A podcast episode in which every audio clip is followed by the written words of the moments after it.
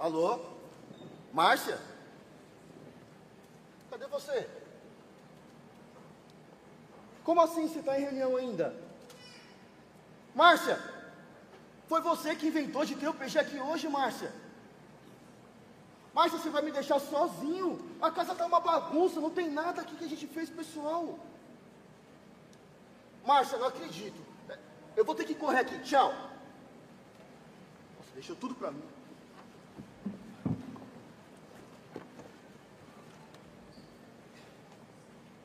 Shalom! Gratidão por nos aqui na sua casa. Vocês já chegaram? É... Como é o nome de vocês? Eu sou o Bob, essa é minha esposa Maia. Prazer. É, a casa está um pouco bagunçada, eu estou arrumando aqui, mas fiquem à vontade.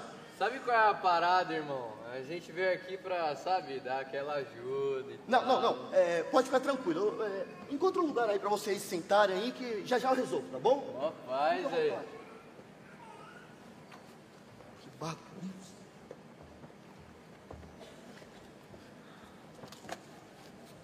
Amigo, que apartamento glamuroso! Essa decoração, esses detalhes, quero pra mim. Charlotte, não exagera. O nosso é bem melhor. Ricardo Augusto Albuquerque, quem te ensinou a dizer essas coisas, homem? Charlotte, sempre você, né? Fica à vontade, viu? Sempre assim, vem, nunca traz nada e sempre reclamando.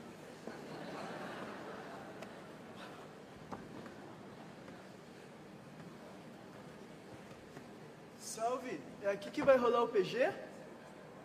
Quem são vocês? Ah, nossa amiga Maia que convidou a gente pra poder vir hoje. Fica à vontade, tá? Ó, só não senta nessa cadeira aqui, não, porque é do pastor, mas ó, e cuidado com o meu tapete, tá? Arruma um lugarzinho para vocês sentarem, tá bom? É, o pastor já já tá chegando e já já a gente começa, beleza, pessoal? Deixa eu esconder isso aqui onde.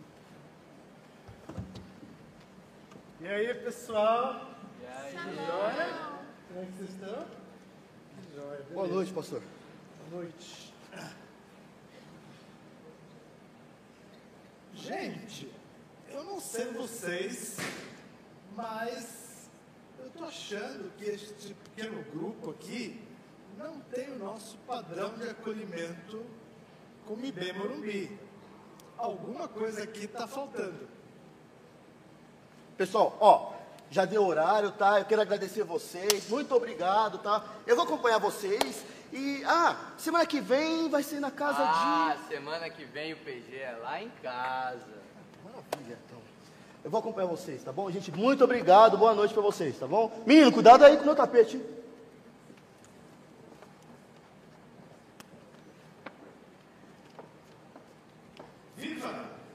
Hoje nós trouxemos um pequeno grupo para vocês entrarem na experiência de fazer parte de um dos nossos PGs da IB Morumbi. Eu não sei para aqueles que já estão em PG se o PG de vocês é um pouco assim parecido com este, né? Mas a gente, né? é, quanto ao acolhimento, percebemos aqui alguns desafios, alguns improvisos, né? A questão principal aqui não era tanto se a casa estava arrumada, não era bem isso, né? Se tinha comida, mas eram as pessoas.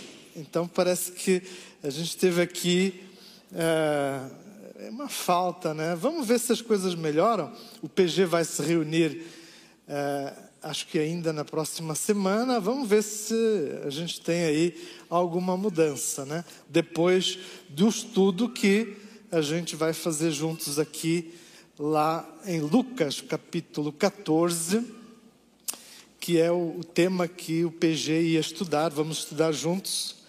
E estamos então na série Generosidade, e esta série fala sobre uma igreja generosa, que é o nosso propósito, sermos ainda mais generosos como igreja. E hoje nós vamos tratar do tema Igreja Generosa, que recebe todos à mesa. Todos são bem-vindos à mesa.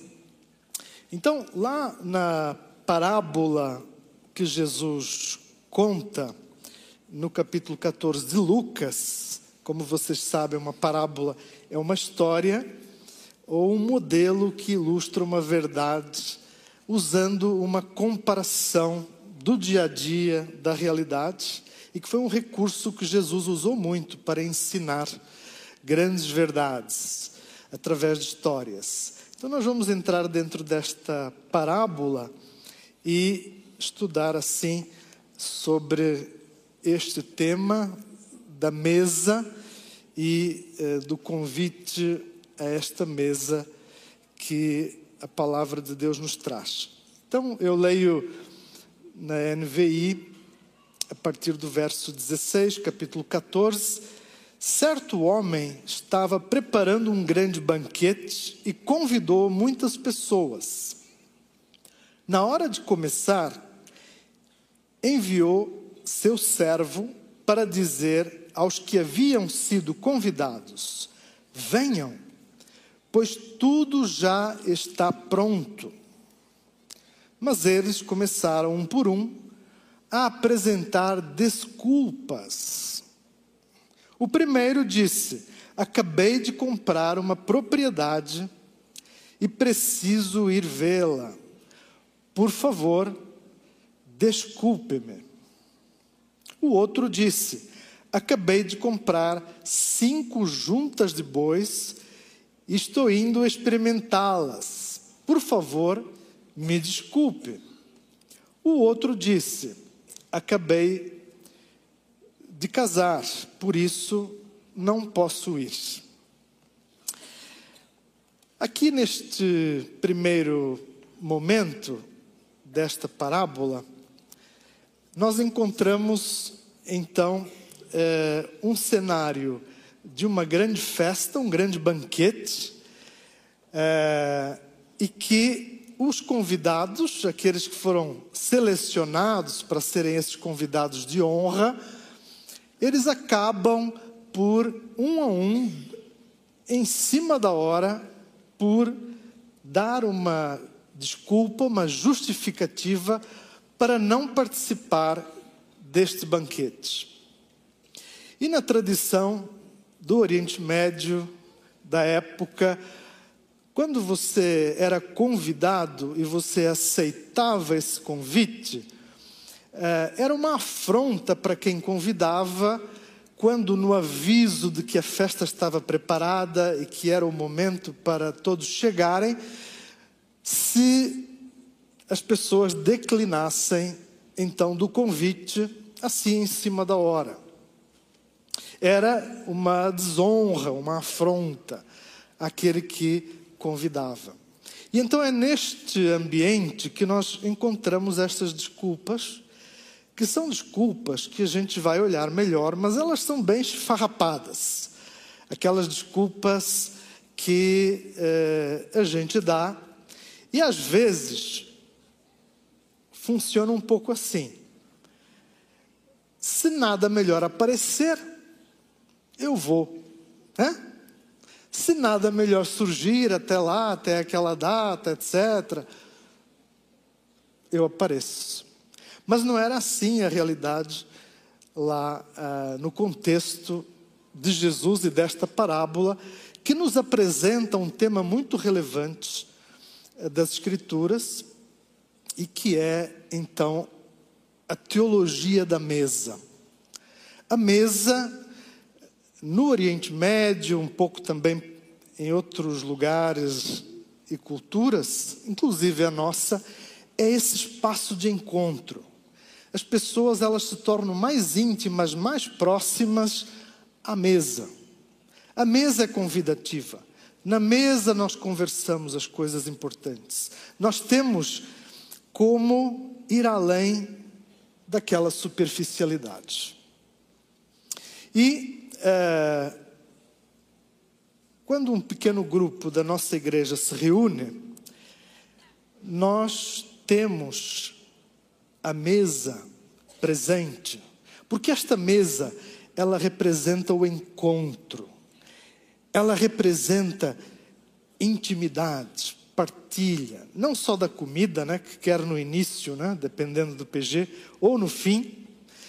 A maioria é no fim que faz o momento depois de juntar coisas gostosas e o pessoal conversa, está junto e priva assim uh, uns dos outros. Então, essa mesa ela tem uma importância muito grande porque é a mesa do encontro. E ao longo das escrituras nós temos como que a mesa presente nas histórias, nessas histórias da Bíblia fascinantes.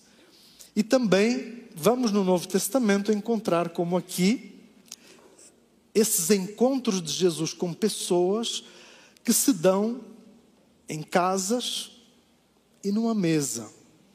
E nessas mesas, nesses espaços onde pessoas diferentes, pessoas é, que eram muitas vezes o oposto de Jesus, quer em condição social, quer nas suas crenças, quer inclusive na sua forma de vida, nós sempre vamos encontrar a mesma coerência na forma como Jesus recebe e acolhe a todas as pessoas, indistintamente. E nós vamos encontrar prostitutas convivendo e Jesus acolhendo essas pessoas. Nós vamos encontrar os cobradores de impostos, que eram malditos, traidores do povo judeu e que trabalhavam para os romanos, os invasores. Nós vamos encontrar inúmeras histórias em que o que era improvável do ponto de vista de encontro social e de convivência, Jesus vai proporcionar. Aqui no contexto de Lucas capítulo 14, antes de chegarmos na parábola, nós temos dois acontecimentos que são relevantes. Depois você pode ler em casa com mais calma, mas sabemos que Jesus é convidado por um fariseu muito importante e que ele faz então esse jantar e Jesus é convidado para esse jantar. Normalmente os fariseus convidavam os seus iguais. Outros fariseus ou pessoas de alta sociedade era o perfil dos frequentadores destas festas. E aqui, quando Jesus é convidado, nós já supomos que havia alguma agenda ali naquela turma que farejava Jesus por todo lado, porque fariseu fareja, né? Então Jesus andava sempre ali no escrutínio, na lupa, tentando que eles encontrassem contradições, quer no ensino, quer na prática de Jesus. E então isso vai acontecer porque aparece nesse jantar um homem com uma doença grave que inchava todo o corpo deste homem e Jesus, diante dessa necessidade, como ele fez inúmeras vezes, Jesus cura aquele homem. Isso é uma coisa muito boa. Jesus atendeu a necessidade daquele homem. Só que há um detalhe na história. Era sábado. E aos sábados, os fariseus não aceitavam que alguma forma de trabalho acontecesse. E eles entendiam que um, exercitar uma cura, exercer algum tipo uh, de ação, estaria então rompendo com o legalismo que eles cuidavam tanto. Então, Jesus traz em seguida a grande pergunta, a grande questão, que está em outros textos também. O homem não é mais importante do que o sábado curar alguém nas suas necessidades eh, emergenciais não era mais importante do que cumprir uma regra que era rabínica e que já vinha do período pós-exílico na sua aplicação e que estava completamente distante lá da origem dos mandamentos que Deus havia dado ao seu povo, é porque o judaísmo se corrompeu profundamente e se tornou refém dessas interpretações muito legalistas. E esse é o cenário com que Jesus vai lidar uh, nos seus encontros, nas suas experiências. Uma coisa que me chama a atenção é que Jesus nunca desistiu dos fariseus. Haviam vários grupos no tempo de Jesus, os fariseus eram um dos mais importantes, e Jesus sempre esteve se relacionando com os fariseus, não desistiu deles, por mais difíceis que eles fossem. Né? Então lá está Jesus naquela casa, ensinando que o homem é mais importante do que uma regra que eles prezavam, que era o sábado. E logo em seguida, diz o verso 7, que eles começam a se movimentar, os hóspedes convidados, e cada um tentava chegar no melhor lugar. Na cadeira ali, no espaço reservado, o mais perto possível do anfitrião, aquele que os convidou. E na etiqueta significava honra. Quem sentasse mais próximo ao eh, anfitrião era honrado. E por isso todos disputavam esses primeiros lugares, os melhores lugares. Uh, naquele tempo não havia mesa como nós temos aqui, elas eram baixas e as pessoas se reclinavam nessas mesas, havia um formato em U, e então várias eram como que uh, essas mesas baixas, onde os uh, convidados eram então dispostos. E quando Jesus percebe esse movimento de cada um tentar o lugar mais honrado, Jesus então conta a primeira parábola e ele vai falar sobre aqueles que buscam a recompensa, aqueles que buscam os holofotes, aqueles que buscam o reconhecimento humano e fazem tudo para que esse valor ele seja uh, evidente e revelado. E é muito interessante porque nós aqui vemos Jesus resgatando um dos valores fundamentais do Evangelho, que é a humildade. E humildade é abrir mão dessa competição pelos melhores lugares. Humildade é você dar um passo atrás e abrir o espaço para que os outros se sirvam primeiro. É o dispor-se não a ser servido dos melhores lugares, mas a servir. Como é que eu posso ajudar? Vou esperar a minha vez, porque eu sei que quem me honra não é o anfitrião, não são as pessoas não é um holofote, não é um melhor ângulo de luz, não é o posicionamento que eu trago para me vender. Não. Deus é quem me vê e Deus é quem me recompensa. Porque o homem vê a aparência, mas Deus vê o coração, as motivações. Então, este valor muito importante que Jesus traz aos convidados, ele reflete algo que é muito importante para nós, como discípulos de Jesus no século 21, em São Paulo. E o princípio está lá no verso 11: Pois todo o que se exalta será humilhado, e o que se humilha será exaltado. Se você se contentar com a glória passageira de um minuto de fama ou de algum tempo em que você é, acaba por ser reconhecido, isso é importante, que é a ideia dos melhores lugares aqui na, na parábola, que todos disputam, então você já teve a sua recompensa. Porque, na verdade, alguém vai elogiar, alguém vai reconhecer, alguém vai olhar e vai dizer: nossa, ele é VIP. Só que isso é vazio.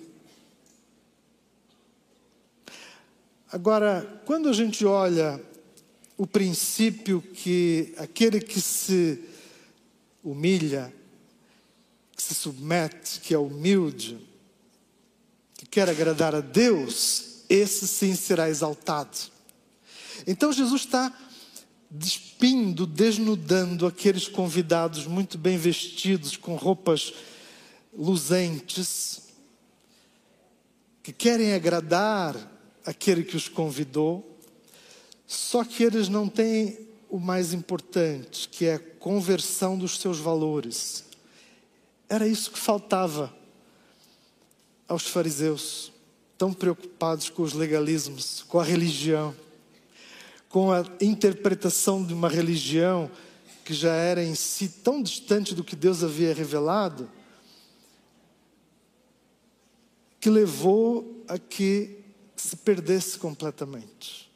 Agora, o que Jesus aqui mostra é que aquele que quer verdadeiramente semear para a eternidade, aquele que quer agradar a Deus e ser honrado e recompensado por Deus, ele se dispõe a servir antes de querer ser servido. E é neste ambiente, neste contexto, que nós então entramos na última parte é, deste, deste jantar e que é a parábola que nós acabamos de ler.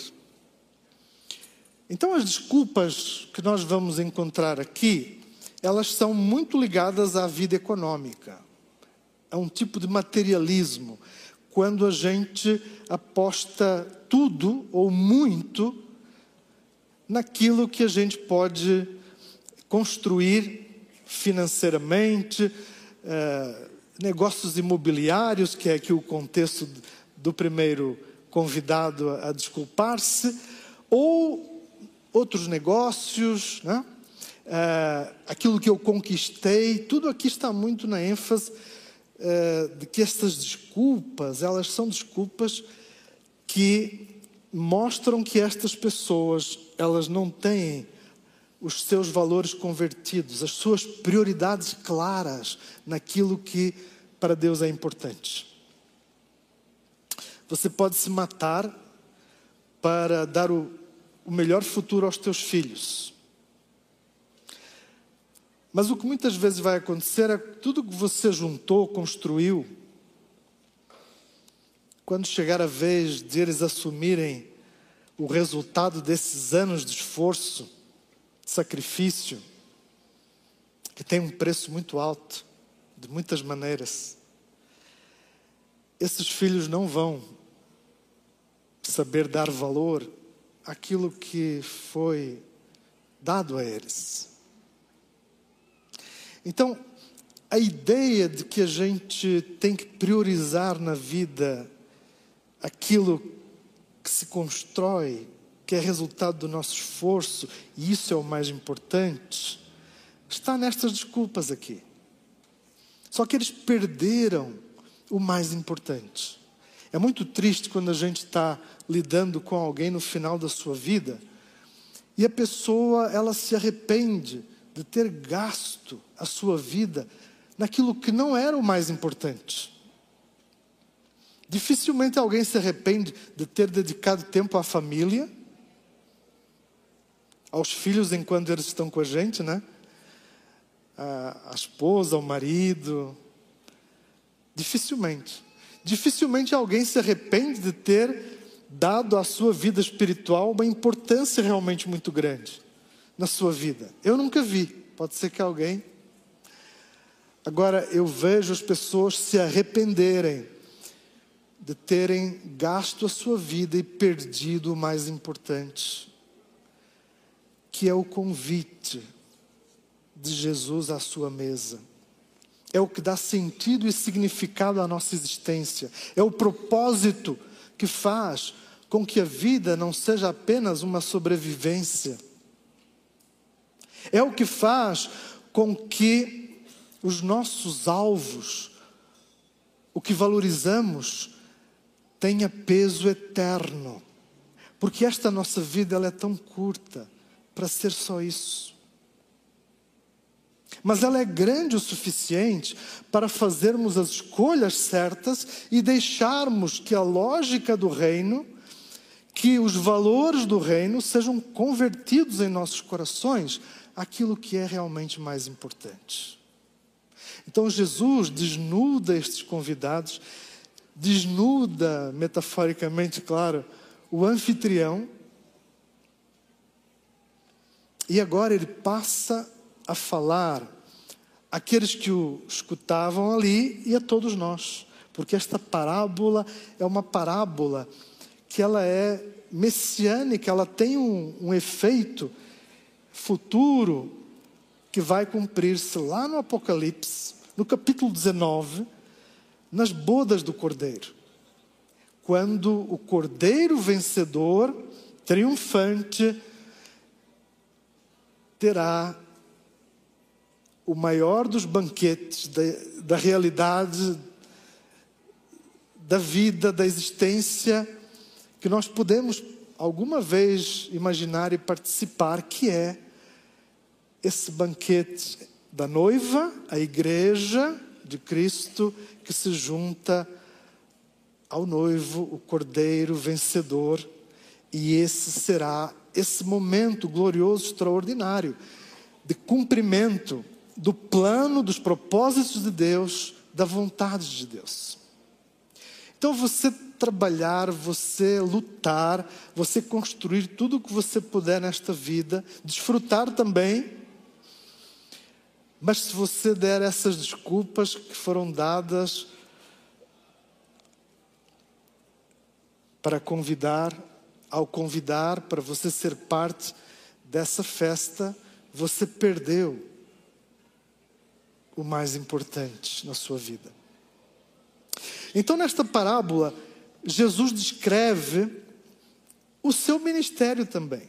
Porque quando a gente vê o início lá na Galileia, Jesus ensinando as pessoas, aos judeus, aos seus conterrâneos, ele está fazendo aquilo mesmo que é ilustrado pelo anfitrião, que então convida. Jesus pregou o evangelho aos seus conterrâneos, aos seus compatriotas, aos judeus, que haviam recebido a revelação de Deus lá desde o Antigo Testamento na sua história como povo escolhido por Deus para comunicar a salvação ao mundo inteiro. Jesus faz esse roteiro no seu ministério público e qual é a resposta que Jesus encontra dos mais importantes? Das figuras com pouquíssimas exceções, como Nicodemos, ele mesmo também, um fariseu importante como este homem, que organiza este jantar, pouquíssimos foram aqueles entre os grandes, os, aqueles que teriam a condição, digamos, de ser os primeiros convidados para uma festa naquele contexto. Não, não foram eles que acolheram o convite para o grande banquete. Foram os pobres, foram os simples, foram é, aqueles que eram pessoas deficientes. Esses que a gente chamaria de periferia, no sentido de que não são os que mais naturalmente seriam os primeiros convidados. Então, mais uma vez, a lógica do, do, do, do Evangelho do Reino inverte. Estes que poderiam ser os primeiros a responder, o povo de Israel, aceitando o Messias e a sua mensagem de salvação. Não, eles são os que dão as primeiras desculpas. Eles que rejeitam primeiro o Evangelho. E então, o que é que vamos encontrar no livro de Atos? Narrado por Lucas, que também escreve este Evangelho. Lucas é um gentil é não judeu. E ele escreve da sua própria história e do seu próprio acolhimento e aceitação na mesa, porque ele não era de ascendência do povo judeu. Ele é o primeiro que escreve então sobre essa realidade. E o livro, de Atos, vale a pena você ler, estudar o livro de Atos. Nós temos a linda história da igreja cristã, que é a história em como o evangelho chega a Samaria, depois aos não-judeus e vai numa progressão pelo império até chegar à capital, até chegar em todos os lugares. Essa é a história do Evangelho. Esses são os convidados que depois o Senhor envia para que uh, eles não faltem a esta festa. E é a segunda parte do texto que nós vamos ler. E está lá no verso 21. Depois das desculpas, verso 21, o servo voltou e relatou isso ao seu senhor. Então o dono da casa irou-se e ordenou ao seu servo: Vá rapidamente para as ruas e becos da cidade e traga os pobres, os aleijados, os cegos e os mancos. Disse o servo: O que o Senhor ordenou foi feito e ainda há lugar. Então o Senhor disse ao servo: Vá pelos caminhos e valados e obrigue-os a entrar, para que a minha casa fique cheia. Eu lhes digo: nenhum daqueles que foram convidados provará do meu banquete. Então há um volte-face. Há aqui algo que é surpreendente. Com a recusa dos convidados em fazer parte da festa, leia-se o povo de Israel. Agora, o Senhor desta festa convida aos demais, e não só esses primeiros que recebem o Evangelho de coração, mas os que vêm depois também, como nós. E aqui há um desafio para nós na compreensão sobre quem são os pobres, quem são as pessoas com deficiência. Aqui uh, no texto, como se fossem periferia, como se fossem aqueles que não são normalmente os primeiros convidados. E há aqui uma linguagem que ela é espiritual. Pobres de espírito são aqueles que reconhecem que necessitam de Deus que necessitam da graça de Deus, porque eles reconhecem que não têm os méritos, eles não têm como retribuir aquilo que só a graça de Deus pode estender para nós. Então, eu e você, discípulos de Jesus, que abraçamos o Evangelho, nós somos estes pobres.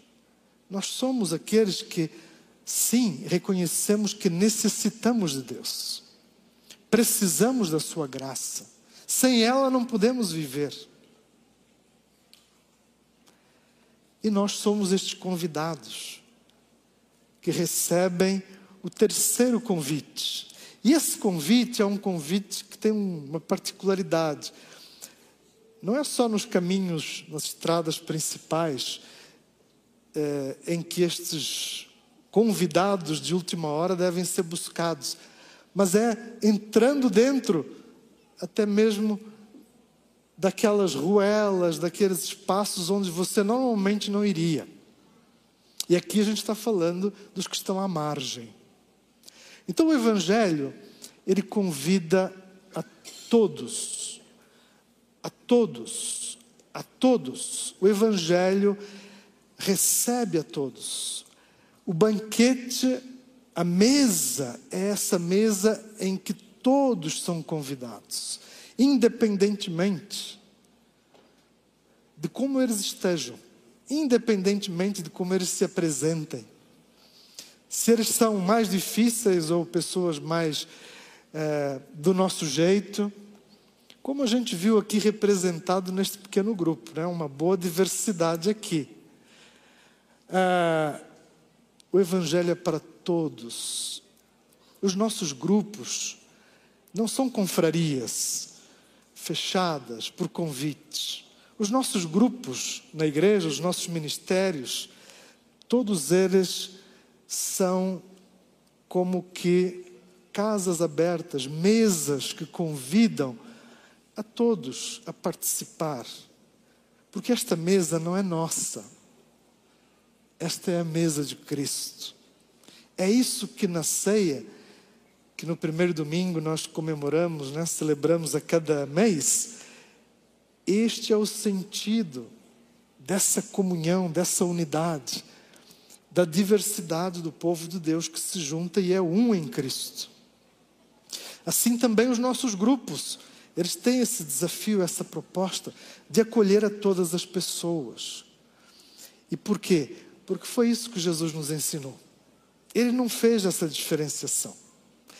É isso que Deus, na sua generosidade, nos ensina com o convite do grande banquete.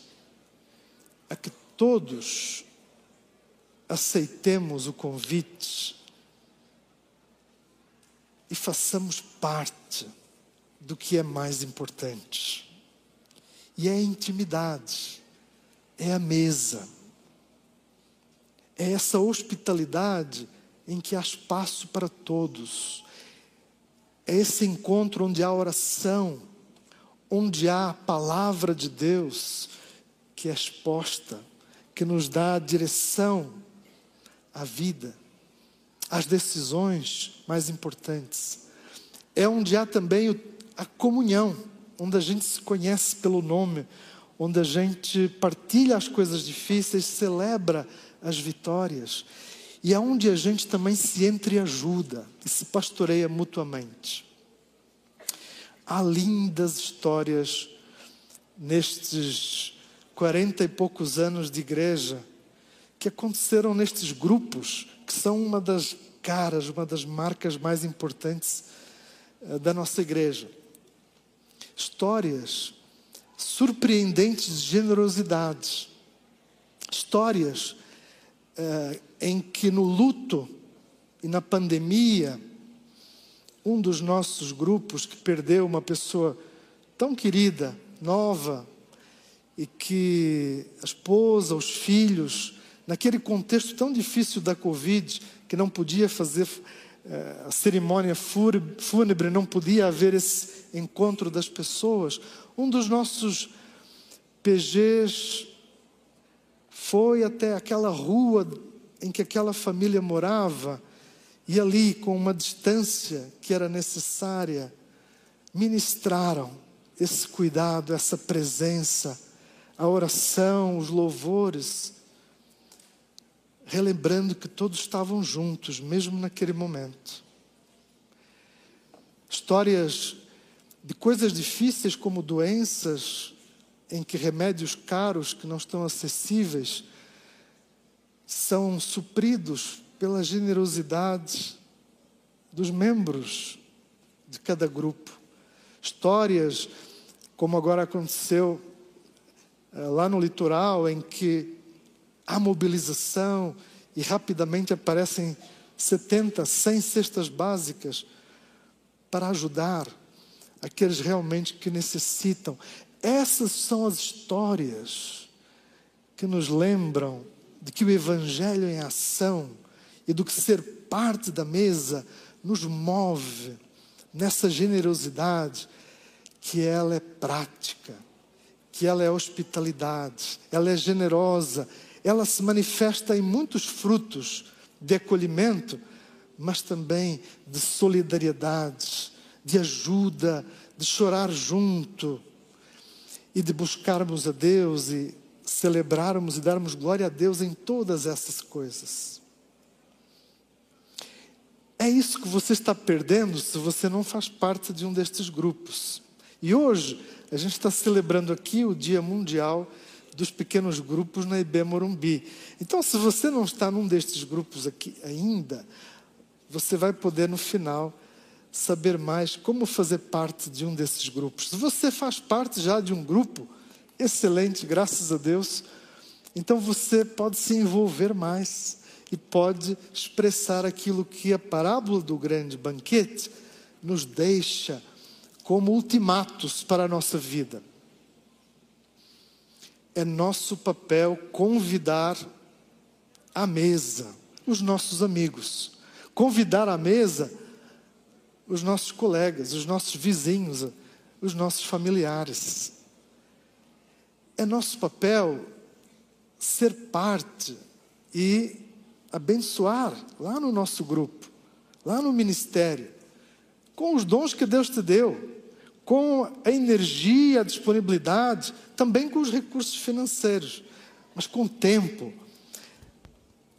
Essas são oportunidades de crescer em generosidade e de viver aquilo que o, a parábola nos traz como desafio de vida, desafio de comunhão, desafio de generosidade que gera lindos frutos para a glória de Deus. Amém? Querem ver como é que o nosso PG ficou depois de Lucas capítulo 14 e da parábola do grande banquete? Então vamos lá ver. Eles tinham reunião, né? E vamos lá ver. É hoje, né? A reunião? Acho que é, né?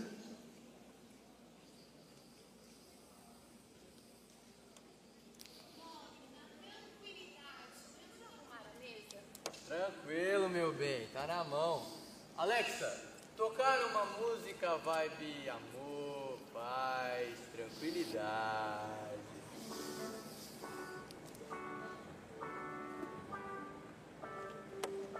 Bob, Maia, boa noite. Ô, meus queridos, sejam bem-vindos.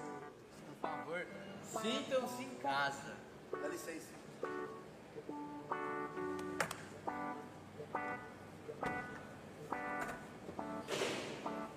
Olá!